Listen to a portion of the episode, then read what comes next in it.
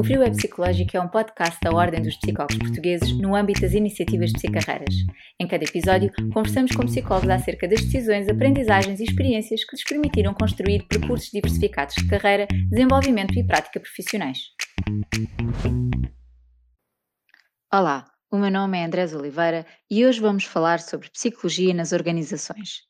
A psicologia do trabalho e das organizações é uma área de intervenção muito vasta, que tem como objetivo geral melhorar o desempenho, a satisfação e a produtividade laborais, assim como garantir o bem-estar dos recursos humanos, promovendo a construção de locais de trabalho saudáveis.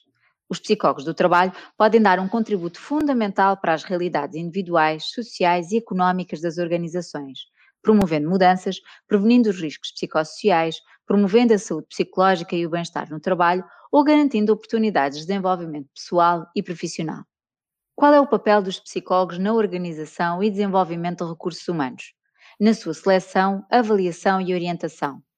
Como se promove a mudança, a inovação e a saúde psicológica nas organizações? Para conversar connosco sobre este tema, convidamos o Pedro Almeida Maia. O Pedro é psicólogo, consultor organizacional e fundador da Segmétrica. Paralelamente, também é escritor. Pedro, bem-vindo.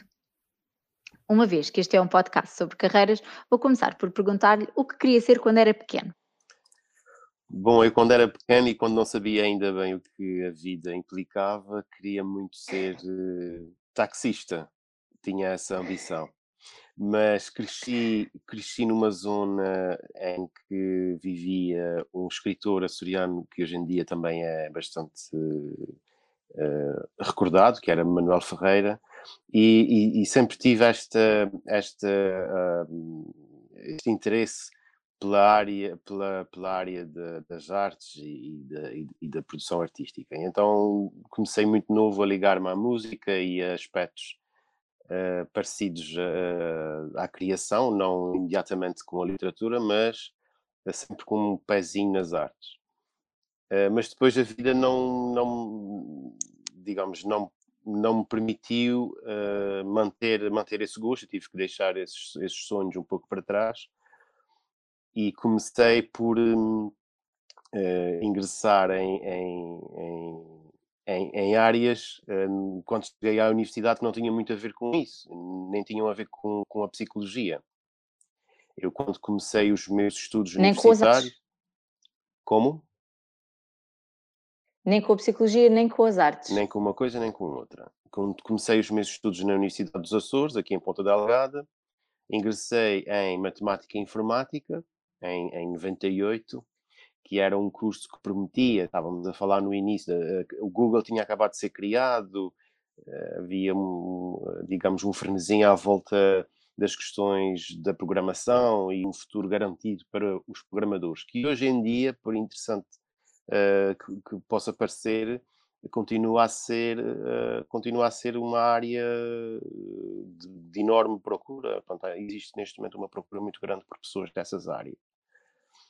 Mas eu não gostei da, da experiência, não me identifiquei com o curso, comecei a trabalhar ao mesmo tempo que estudava numa empresa familiar, era a empresa do meu pai, uma empresa ligada a equipamentos de hotelaria e restauração, e eu tinha, digamos, essa ligação afetiva, nem que fosse pelo facto de passar lá imenso tempo. Nos meus tempos livres, quando estudava, estava nessa empresa, estava sempre perto do, do meu pai. E uh, nessa idade, quando se começa a trabalhar e a estudar ao mesmo tempo, vemos um ordenado a chegar, ou pelo menos era uma parte do ordenado a entrar, e sabia bem, eh, dava aso a, a, a, pensar que se calhar seria esse o caminho uh, e não a continuidade dos estudos. Uh, o que fiz ainda foi uma mudança de curso para gestão informática no ano letivo seguinte, continuando sempre a trabalhar. E aí frequentei dois anos, mas não tive também grande interesse nem grande dedicação e acabei mesmo por interromper os estudos e ficar uh, apenas uh, a trabalhar. Fiquei a trabalhar a tempo inteiro, depois uh, praticamente até à crise de, de 2009, 2010, eu estive um, a trabalhar a tempo inteiro e dediquei-me de corpo e alma àquela causa, àquela empresa. O que é que aconteceu em 2000 e, a, seguir a, a seguir a essa crise? Foi, uh, digamos, uma, uma, falta de sustentabilidade da, da, da, empresa. Portanto, após 12 anos de trabalho, acabei por, por decidir regressar aos estudos e foi aí que eu tive que decidir o que é que, o que, é que seguiria. Uh, tinha a minha matrícula ativa na Universidade de, dos Açores e havia uma panóplia de cursos que, que, que, eu podia, que eu podia escolher. E naquele momento o, o que mais me fascinava era mesmo a psicologia, mas não, não estava com energia, digamos, após uma crise daquela dimensão que nos abalou a todos, para, para abraçar esse desafio. Era o mais difícil de todos. Uh, mas acabei por, uh, por decidir que seria essa, se calhar, a melhor escolha, apesar de ser a mais difícil, porque era a que mais me fascinava e ainda bem que o fiz.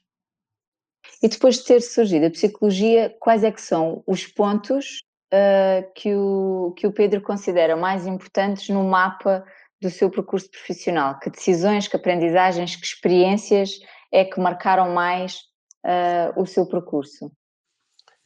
Bom, a licenciatura foi uma aprendizagem interessantíssima porque os meus mentores, os meus professores uh, deram-me imensa matéria para eu digerir.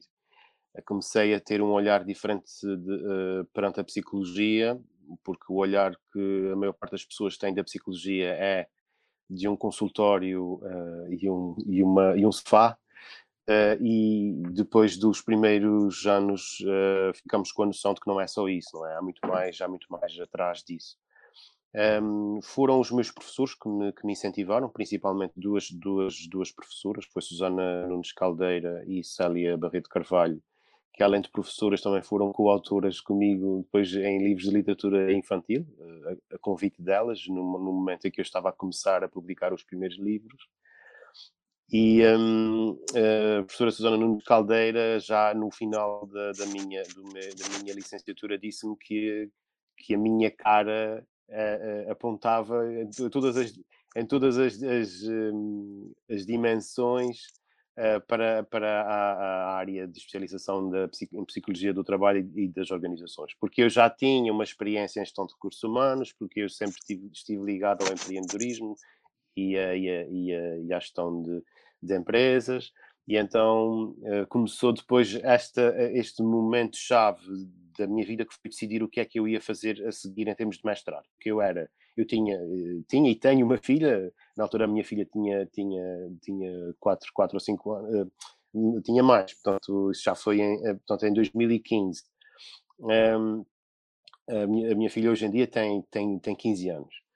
Um, portanto, era na altura tinha 10 eu nesse momento tinha um grande dilema que era o, o fazer o mestrado uh, fora dos Açores, porque não havia mestrado na Universidade dos Açores, ou simplesmente não fazer o mestrado. E eu uh, voltei a ter vários mestrados em Psicologia das Organizações à escolha, e acabei outra vez por escolher o mais difícil, que era um mestrado europeu, foi o Work and Organizational Psychology, o WOP, que faz um período, faço uh, com uma universidade de base, a Universidade de Coimbra, e depois podia escolher as universidades uh, parceiras. Então escolhi a Universidade de Barcelona, onde fiz um, um semestre, e depois fiz um currículo, um, um estágio curricular na Irlanda, numa empresa ligada à psicometria. Uh, e, e, depois em 2017 regresso aos Açores, mesmo por uma questão de, uh, de, de, querer voltar a estar com, com, com a minha filha porque faz isso eh, de modo presencial. Quando vai para a Irlanda, quando vai para Barcelona, vai mesmo presencialmente. Sim, foram dois anos fora, fora, fora, de, fora de São Miguel, fora, fora dos Açores. Uh, vendi o meu carro, inclusivamente, para poder fazer tudo isso. Um, nesta altura já, um, eh, já, já, já estava digamos, eh, mais confiante na, na possibilidade de, de, terminar esse mestrado e de, e de, fazer esse, esse mestrado. E julguei que foi o ponto de viragem. Foi. Esse, esse mestrado ensinou-me muito uh, e eu tive, uma, eu tive um relacionamento muito ativo com pessoas de, de várias partes do mundo. Eram, éramos, uh, éramos mais de 50 participantes de, de mais de 24 nacionalidades diferentes e, e houve momentos mesmo extraordinários em, em, que, em que a aprendizagem que eu que obtive foi muito, muito, muito rica mesmo. O, o facto do, do, Pedro ter entrado na, na, área da psicologia depois de já ter iniciado o seu percurso profissional noutras, noutras áreas, ainda que relacionadas depois com a área que escolheu dentro da psicologia, uh, acha que trouxe mais desvantagens, mais vantagens? Como é que isso depois determinou o seu percurso dentro da psicologia? A desvantagem é o, a, a decalagem com a idade dos restantes e se calhar aí a, a disponibilidade mental que, que, que, normalmente vamos perdendo, vamos perdendo com os anos. Mas traz uma vantagem que supera isso, que é a, no, a nossa motivação. Nós estamos muito mais motivados como trabalhadores estudantes ou como pessoas que já trabalharam e que já conhecem o mercado de trabalho um, temos uma visão bastante mais concreta, bastante mais focada, bastante mais motivada, apesar de termos uma série de desafios, como quem, é, quem, quem já é pai sabe, sabe, sabe muito bem o que é estudar sendo pai. Um, portanto, no geral, eu penso que é uma vantagem. Eu aconselho uh, que, tal como em alguns países, Uh, se, se, a pessoa puder a seguir ao 12 ano ou a seguir uh, essa primeira experiência de mais tempo de estudos, poder fazer pelo menos um ano o gap year, não é? Fazer um, um ano, uhum. fazer um ano de experiências, não tem que ser obrigatoriamente de trabalho, mas de experiências, uh, julgo que traz enormes, enormes vantagens. Enormes vantagens. Que recomendação é que o Pedro daria a alguém que acha que já não vai a tempo de investir numa carreira profissional na área da psicologia? Alguém como o Pedro seja mais velho, que tenha tido outras experiências e que agora muda para uma área destas e que depois acaba por se apaixonar e por fazer um investimento muito grande nessa área? Pronto, foi uma transição com uh, diferentes fases, não é de um dia para o outro que as coisas acontecem, portanto, são decisões que, que são maturadas, não é? Levam tempo até ficarem bastante cimentadas, mas o que eu tenho a dizer a essas pessoas é que não há motivos para pensar o, que, que não é possível fazê-lo. É, é, é, eu, eu, portanto, eu, eu já fiz isso nos meus 30, já pai, e com uma vida mais ou menos estruturada e não me arrependo absolutamente nada. Portanto, consegui fazê-lo com algum esforço, com alguma dedicação e como, como nós os organizacionais costumamos dizer, nada como partir um, um problema em problemas mais pequeninos e depois ir resolvendo um de cada vez. É a forma de enfrentar esses desafios muito grandes. É essa a sua estratégia também para enfrentar o desafio do equilíbrio entre a vida pessoal e profissional? Entre a vida pessoal e o, e o profissional, este, esta pode ser uma das estratégias. Outra é a, a da balança, não é? De colocarmos aquilo que mais nos pesa, porque para mim pode ser mais importante o trabalho do que a família, e para outra pessoa pode ser mais importante a família do que o trabalho. Eu ando aí mais ou menos nos 50-50, tentando sempre equilibrar, uhum. embora o trabalho esteja sempre a puxar mais para baixo. E então ando sempre a tirar coisas do trabalho para o lado uh, para o lado da família. E faço isso alocando tempo. Como é que eu faço? Uh, em vez de ter uma lista de coisas a fazer, coloco-as de vez na, na, na, agenda, nem que seja para daqui a um mês, mas depois tento equilibrar e quando vejo que há muitas coisas na agenda ligadas ao trabalho, começo a colocá-las mais para a frente, aquelas que posso. E, e, e, se for preciso meter na agenda coisas, coisas ligadas à família, também o faço, para, para compensar. Uh, o Pedro tem, tem uma experiência muito interessante também, uh, porque depois acaba por ter ainda um, um, um, outro percurso, um outro caminho paralelo uh, ao da psicologia e à, e à, das outras áreas profissionais, ou do empreendedorismo, uh, pelo facto do Pedro ser escritor e ser autor de, de, vários livros. Que influência é que, é que tem ser escritor na sua prática psicológica e como é que consegue gerir e equilibrar essas duas paixões? Parece para mim que serão paixões para si. Sim, é uma dicotomia interessante, até porque a literatura eh, até agora não tem sido algo que me traga um retorno que me, que me compense financeiramente. É é, estou mesmo nisto por paixão. E um, o que posso dizer quanto ao equilíbrio, uh, resolvo da mesma maneira, alocando tempo. Quando tenho tempo disponível que possa alocar, utilizo uh, também para a escrita, ou seja, então, também escrevo crónica regularmente, como obriga alguma disciplina, e então tenho horas específicas da semana alocadas um, à escrita. Quanto, quanto ao que é que influencia, uh, a psicologia ajuda-me bastante, por exemplo, na caracterização de personagens, uh, e a literatura ensina-me para a psicologia a gestão de projetos de longo prazo. Ou seja, eu consigo, se eu, se eu consigo, uh, ao fim de um ano, um ano e meio, dois anos, lançar um livro que foi um projeto de investigação, de, de, de redação, de revisão muito exigente, também consigo aplicar as mesmas metodologias a projetos de longa duração na área da, da consultoria. Portanto, eu, como disse no início, eu fundei a Segmétrica aqui após os meus estudos e, uh, e dentro da área de, da consultoria tenho, tenho trabalhado com algumas empresas, principalmente na psicometria e na gestão de recursos humanos e no recrutamento e seleção.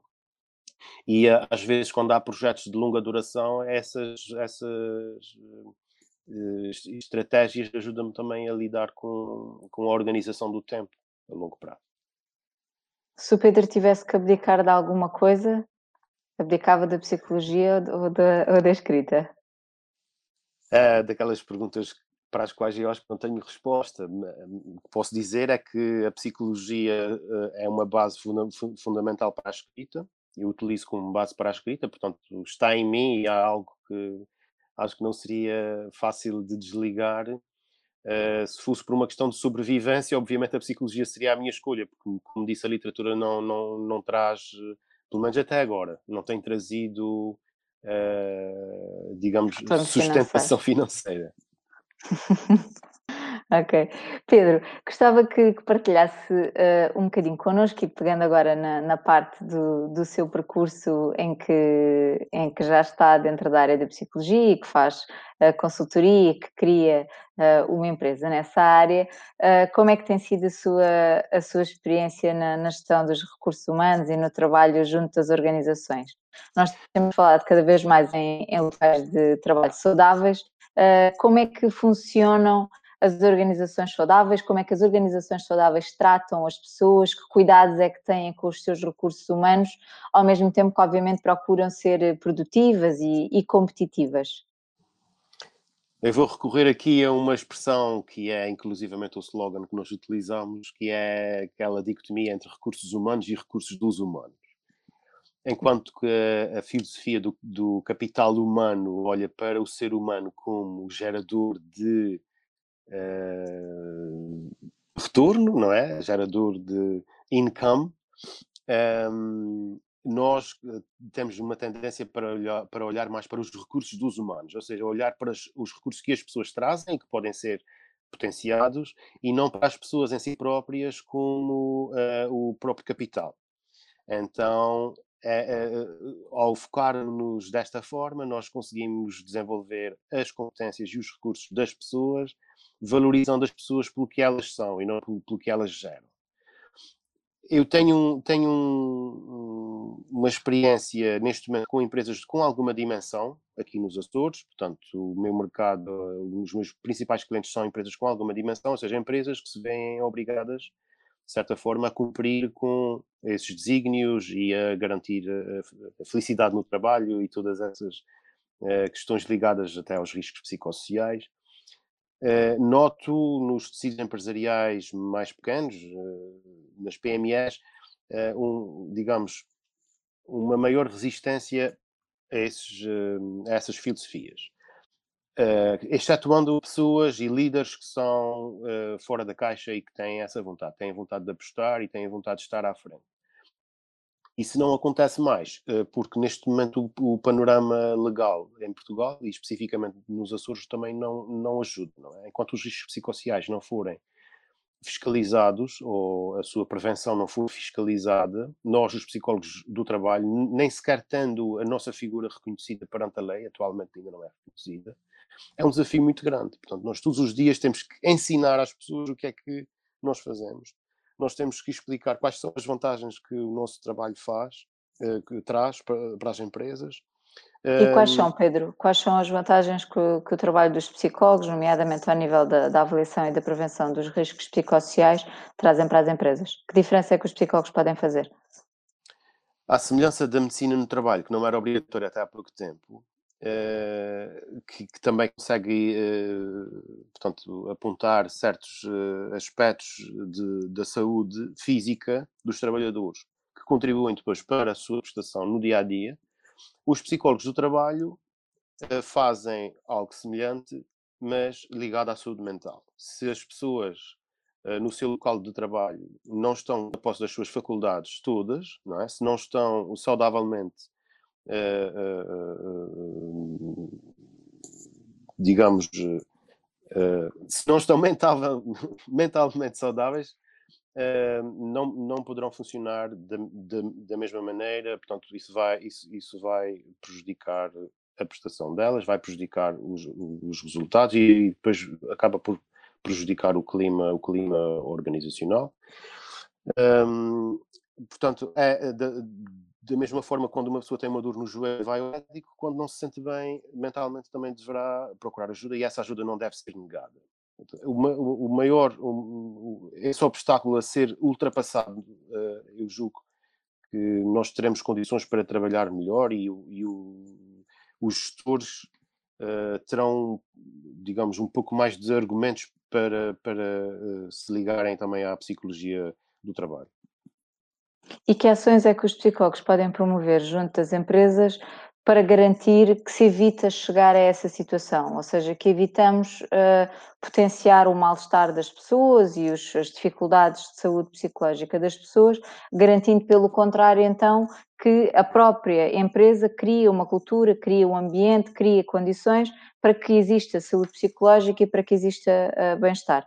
Porque nós sabemos que um, há determinadas formas de organizar o trabalho e determinadas culturas organizacionais que são elas próprias potenciadoras um, desse mal-estar e desses problemas de, de saúde psicológica. Que ações é que as empresas podem realizar para evitar Uh, chegar a esse ponto e como é que nós, psicólogos, podemos fazer consultoria às empresas nesse sentido? Pronto, o primeiro momento é um momento de, de diagnóstico. Pode ser uh, uma simples reunião com, com, com, as pessoas que são responsáveis por, pela, pelas áreas ou mesmo uh, a gestão de topo. Esse diagnóstico pode, pode passar por uh, constituição de focus groups, com, com questionários, um, com ferramentas da psicometria que eu também utilizo para recolha de opinião, uh, instrumentos como o COPSOC, que é utilizado, aliás, bastante utilizado pelos membros da, da Ordem dos Psicólogos, para encontrar que é áreas... é disponibilizado pela, pela Ordem na área pessoal dos psicólogos, sim. Exato. E que, que é uma ferramenta também valiosa, à semelhança de outras que existem, para diagnosticar. Não é? O primeiro passo é, é perceber o que é que se passa. Depois disso, mediante os resultados que nós obtemos desse diagnóstico, uh, mais ou menos generalizáveis, nós vamos então uh, perceber quais são as áreas e, e, com entrevistas individuais de preferência com alguns dos stakeholders ou com líderes de equipas ou com uh, líderes informais, tentar obter uh, um feedback mais qualitativo. É? Esse feedback qualitativo serve para especificarmos as ações seguintes, serve para uh, sermos um bocadinho mais focados nas soluções. E as soluções implicam vários tipos de, de ações. Podem ser uh, de reestruturação, por exemplo, uh, deslocar líderes, uh, promover pessoas para a liderança que antes não eram líderes, ou, ou rever certas competências sociais dos líderes, costuma ser um, um, um, problema muito identificado. Pode passar por formação, pode passar por coaching, pode passar por um, capacitação por, eh, por uh, uh, tudo o que tem a ver com aspectos relacionais, não é? Porque o, o, psicólogo organizacional muitas das vezes não, não, uh, não intervém junto do indivíduo, mas sim da rede criada dentro das empresas. Portanto, a rede que, é, que é criada entre os, entre os indivíduos é o nosso foco. E, todos nós sabemos que basta mexer num desses indivíduos para a rede mexer, não é? Como se fosse uma teia. Um, e, e, e é mantendo esse equilíbrio da rede ou da teia que o nosso foco existe, portanto, que as intervenções sejam todas feitas para manter essa, essa estrutura, digamos assim. Neste âmbito, que relevância é que o Pedro atribui às estratégias que procuram facilitar aquilo de que também já falámos há pouco, o equilíbrio entre vida pessoal e profissional? Sim, isso é uma das áreas em que intervimos. Se, se é possível e se a cultura da organização assim o permite, e se não o permitir também se pode mudar, mas leva, leva mais tempo. É, é, é, é sempre, é sempre aconselhado uh, que se consiga esse equilíbrio. A questão é que na gestão das empresas nem sempre esse equilíbrio está no horizonte das suas ações. Eles, uh, quando olham para a produtividade, associam a produtividade ao número de horas despendidas para realizar uma, uma tarefa, o que não corresponde à, à realidade. É? Nós sabemos, nós podemos fazer uma tarefa em muito menos tempo, estando motivados. Uh, não, esta, esta correlação entre o número de horas dedicadas a uma tarefa e produtividade é, é irreal. É? é isso uhum. que temos que fazer ver, muitas vezes aos líderes. E, e, a intervenção junto dos líderes e, da, e, das, e das lideranças, esse é um dos principais papéis dos psicólogos nas organizações? Também, uh, principalmente quando somos externos às organizações. Quando somos internos às, às organizações, existe um obstáculo bastante grande, porque essas pessoas são hierarquicamente superiores e nem sempre aceitam sugestões de melhoria. Um, quando somos externos, a ação torna-se mais fácil, embora também seja desagradável quando uh, o nosso uh, diagnóstico aponta para a pessoa que depois nos vai passar o cheque. Uh, que, o, que, o, problema existe também nessa, nessa dimensão. Portanto, há que, há, há que ter aqui uma sensibilidade bastante grande, embora não deve haver medo de apontarmos uh, onde está o problema, onde estão os problemas. Porque normalmente não é apenas um problema, é um conjunto de ingredientes que contribui para, para a situação existente. Um dos, um dos papéis que, que continua a ser mais associado aos psicólogos na, nas organizações, nem sequer é bem este sobre o qual temos estado aqui a falar, é o da seleção e recrutamento de, de pessoas, uh, que continua a ser provavelmente uma, uma parte importante uh, naquilo que é o trabalho dos psicólogos uh, junto das organizações. que diferença faz ser um psicólogo a realizar este tipo de, de processo e não um gestor? Por exemplo?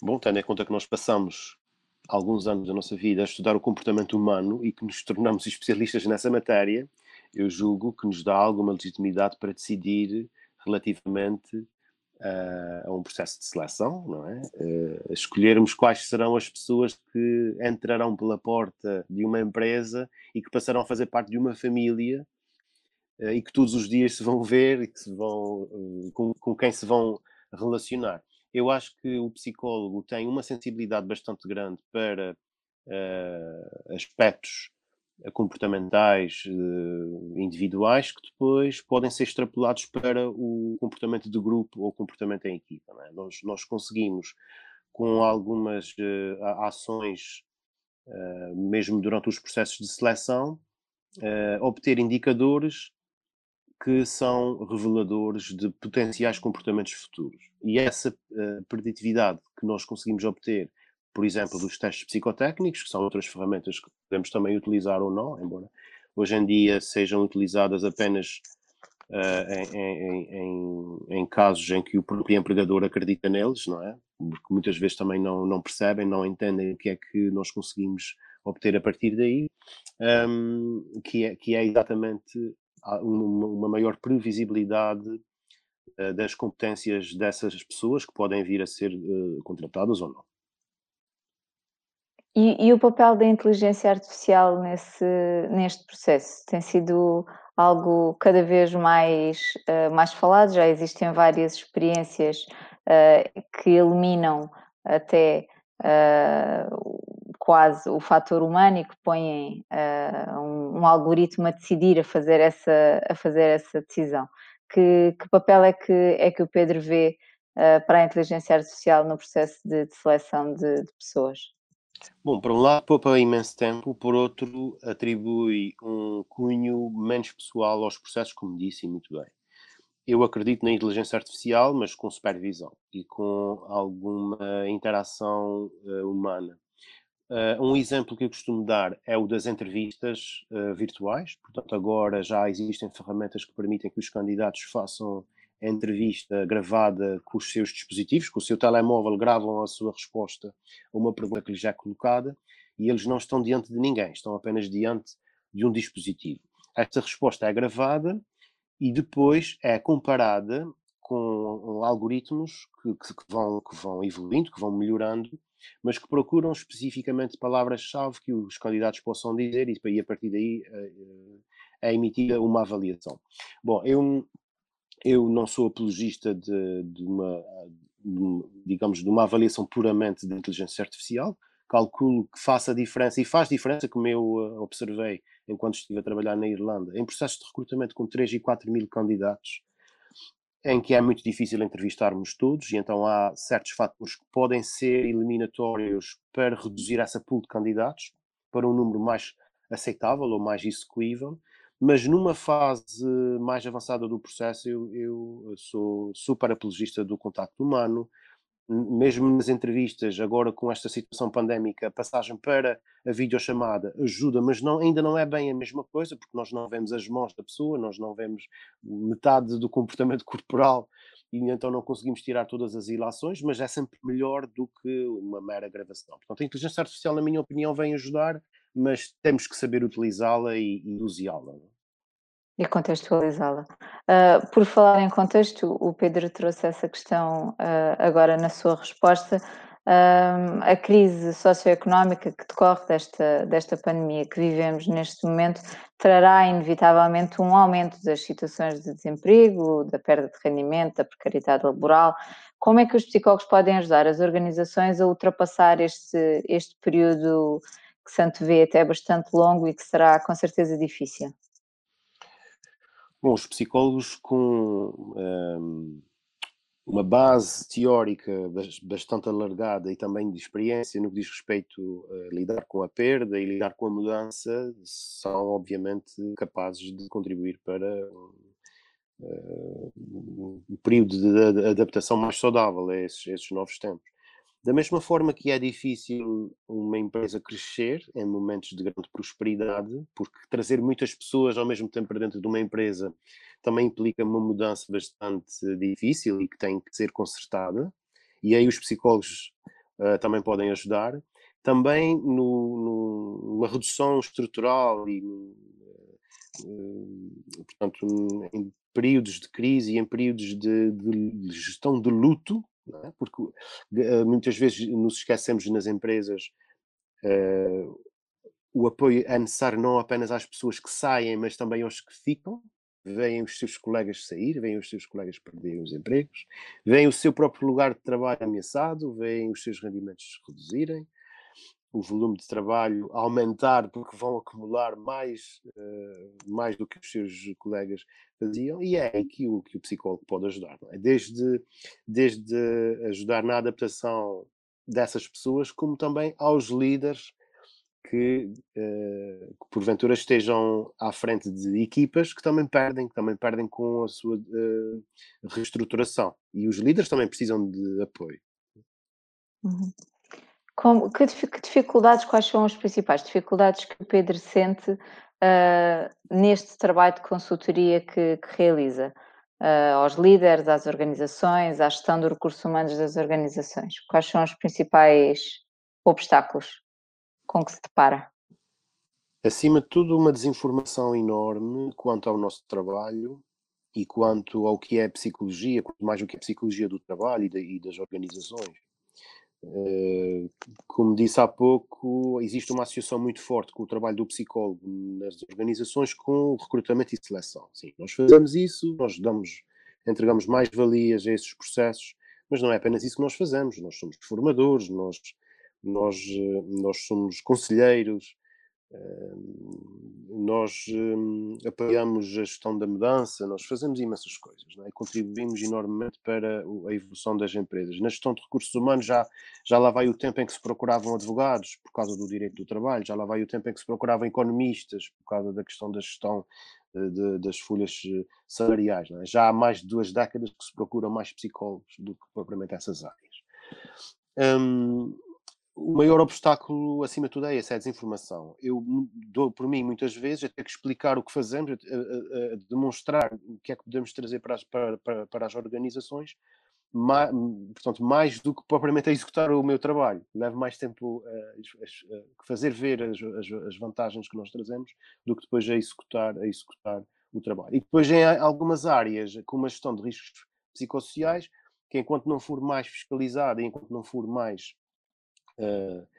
requerida pela, pelas autoridades e, e o que o próprio Estado também as, as execute, não é? Porque a gestão de riscos psicossociais não é obrigatória para o Estado, atualmente. Uhum. Portanto, se liderassem pelo exemplo, nós teríamos, se calhar, mais empresas focadas nesses aspectos importantíssimos da, da saúde mental. Hum, hum. A Ordem tem, já fez uh, propostas de alterações à, à lei que vão precisamente nesse, nesse sentido, tornar obrigatória uh, a avaliação e a prevenção dos riscos dos riscos Sim, a Ordem, a Ordem tem feito um trabalho uh, impecável, tem feito um trabalho de enorme entrega, tem divulgado, mesmo algumas das ações que eu, que eu faço baseiam-se em documentação que a Ordem disponibiliza, portanto existem ferramentas, um, o que falta neste momento é o retorno disso, não é? é o reconhecimento legal, institucional, organizacional, social, social uhum. De todo esse trabalho. Parece que é difícil, parece que é difícil de... Hum, leva tempo.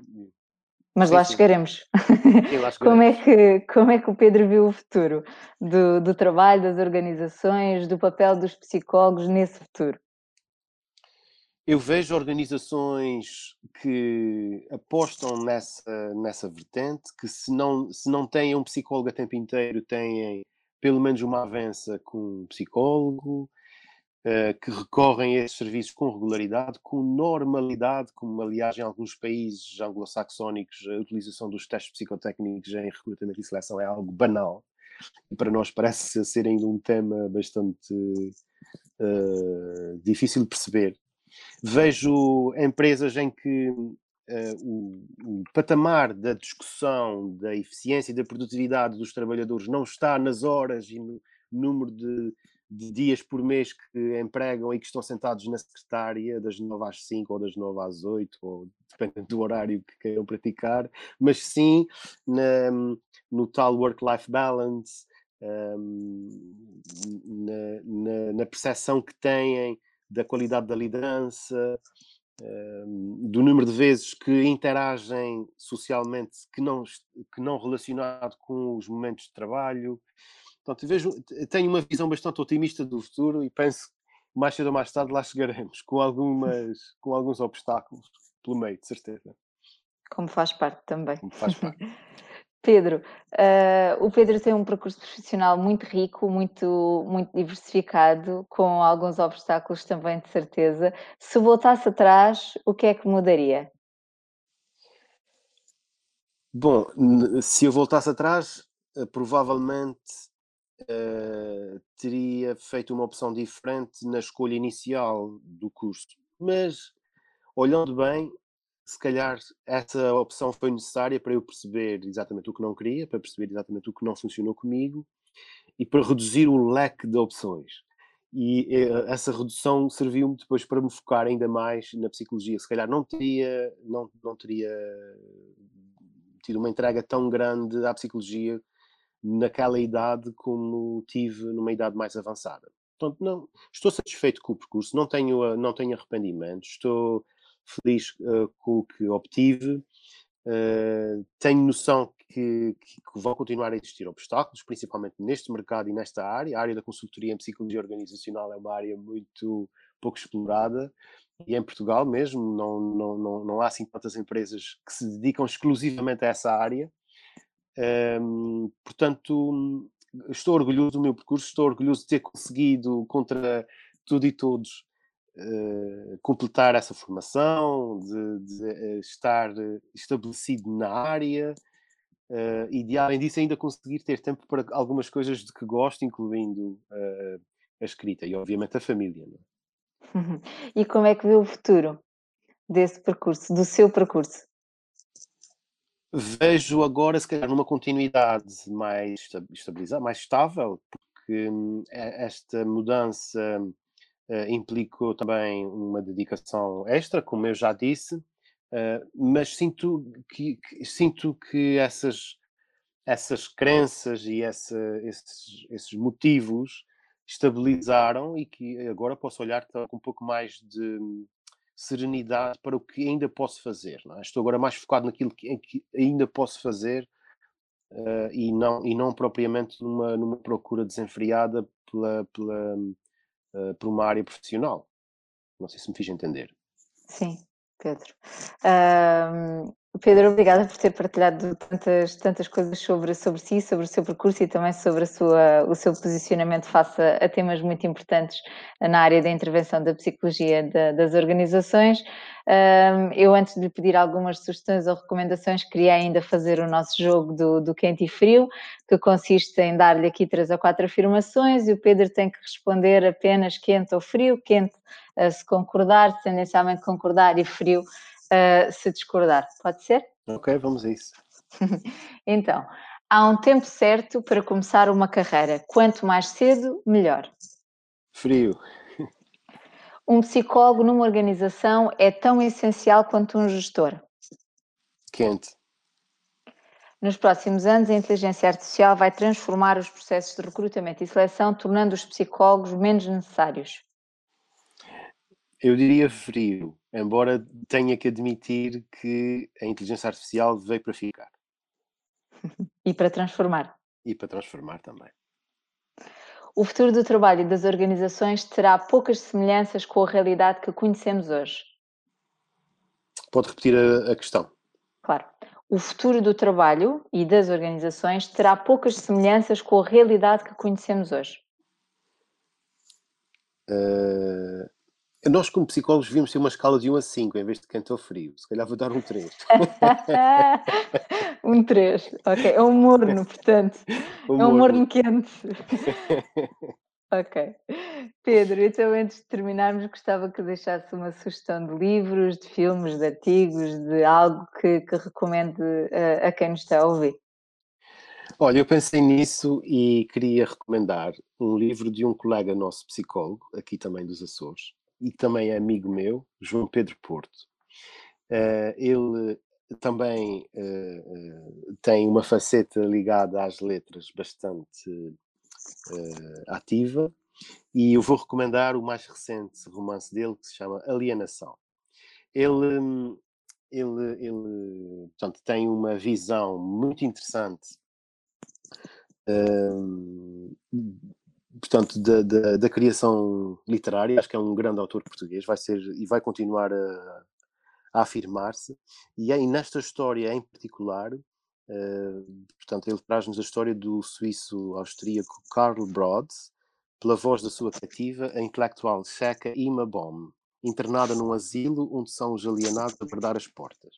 Bom, isto, eu estava agora aqui a ler a, a, a sinopse a minha sugestão eh, fica, fica neste, neste livro uh, devido a essa, essa ligação que eu tenho, tenho com ele, tanto de amizade e também profissional e também das letras. ok. E peço-lhe ainda uma última sugestão, Pedro, uh, que psicólogo ou psicóloga gostaria de ouvir neste, neste podcast? Bom, eu já falei aqui em três pessoas diferentes do meu percurso, qualquer uma delas seria de, de, de, dariam ótimos convidados. Eu queria mencionar mais duas. Uma delas, uh, Francisco Faria, também é psicólogo organizacional e foi meu, meu orientador durante o meu estágio profissional. Acho que também tem um percurso interessantíssimo.